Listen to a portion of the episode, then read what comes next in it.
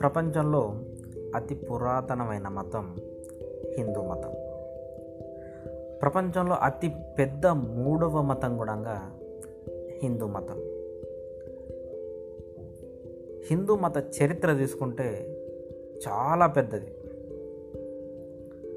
కేవలం మనం యుగాలను మాత్రం లెక్కబెట్టిన కొన్ని లక్షల సంవత్సరాలు వస్తుంది అంటే సత్యయుగం ఒక్కటే పదిహేడు లక్షల ఇరవై ఎనిమిది వేల సంవత్సరాలు. అదే త్రేతాయుగం తీసుకుంటే పన్నెండు లక్షల తొంభై ఆరు వేలు. ద్వాపర యుగం ఎనిమిది లక్షల అరవై నాలుగు వేలు. కలియుగం నాలుగు లక్షల ముప్పై రెండు వేలు. ఇన్ని లక్షల సంవత్సరాలు. ఇవి మొత్తం కలిపితే మనకు నలభై మూడు లక్షల ఇరవై వేల సంవత్సరాలు అవుతుంది. ఇప్పుడు మనం కలియుగంలో ఉన్నాం. ఇవన్నీ ఈ యుగాలన్నీ హిందూ మతంలో మాత్రమే ఉంటాయి. హిందూ మతానే సనాతన ధర్మం అని కూడా అంటాం హిందూ మతం అనేది భారతదేశంలోనే కాకుండా Nepal Bangladesh Sri Lanka Malaysia Indonesia Singapore లాంటి దేశాల్లో కూడా కాస్తో కూస్తో విస్తరించి ఉంది. ఇందులో మనం ముఖ్యంగా చెప్పుకుంటే ఎందుకు హిందూ మతం అనేది పెద్దది అని అంటే హిందూ మతంలో వేదాలు ఉంటాయి వేద భాగాలు ఉంటాయి ఉపనిషత్తులు వేదాంగాలు స్మృతులు ఇతిహాసాలు పురాణాలు ధర్మశాస్త్రాలు ఆగమలు దర్శనములు అని చాలా పెద్ద పురాణాలు ఉంటాయి. చాలా అంటే చాలా ఉంటాయి. దాంతోపాటు ఇంకా ఇతర గ్రంథాలు కూడా చాలా ఉంటాయి. భాగవతం విష్ణు సహస్రనామం లలిత సహస్రనామం శ శక్తిపీఠాలు అని. అందుకనే హిందువులకు పండుగలు ఎక్కువ. తత్వశాస్త్రాలు చాలా ఎక్కువ. ఇంత చరిత్ర కలిగిన హిందూ మతం. అసలు హిందువులం మేము అని హిందువులకు ఎప్పుడు తెలిసింది? అని ఒక్కసారి మనం మనకు మనకు ప్రశ్నించుకుంటే ఈ యుగాలలో కానీ ఈ వేదాలలో కానీ ఈ ఉపనిషత్తుల్లో కానీ పురాణాల్లో కానీ ఇతిహాసాల్లో కానీ ఎక్కడ హిందువులం అనే ప్రస్తావన లేదు. మరి ఎప్పుడు మొదలైంది హిందువులం అనే ప్రస్తావన?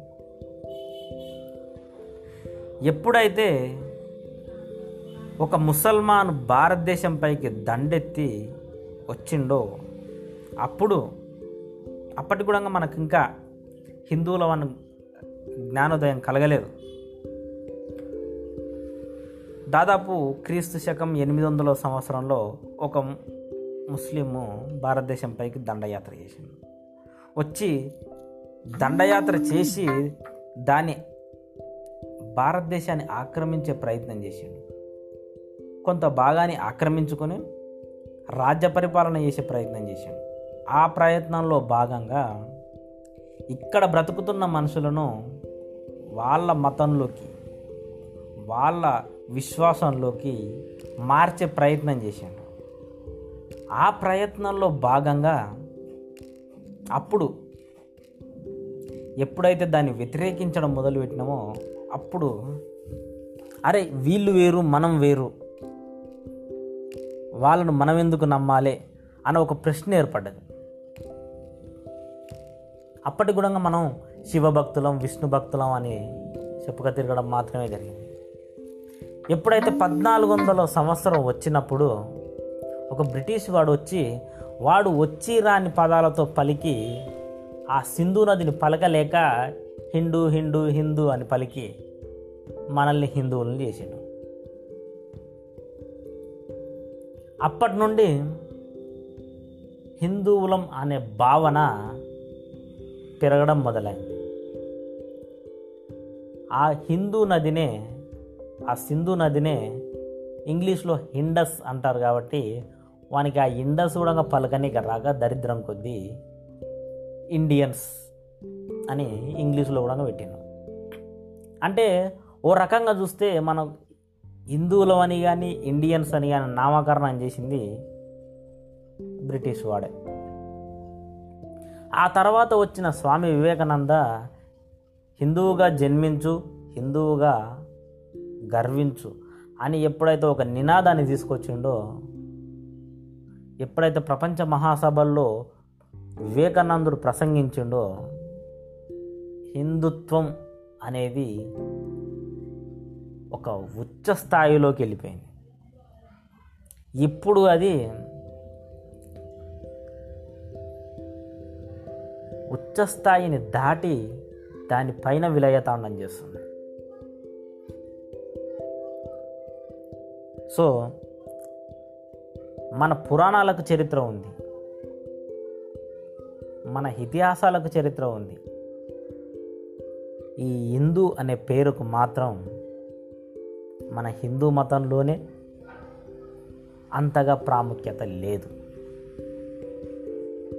ఇప్పుడు మీరు చూడండి ఎక్కడన్నా ఒక స్పీచ్ ఇస్తుంటే స్పీచ్ అయిపోయటానికి జై హింద్ అని బంద్ చేస్తాం.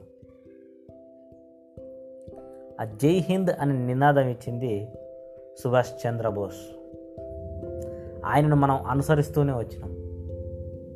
సో మనం ఇప్పుడు వాడుతున్న పదాలకు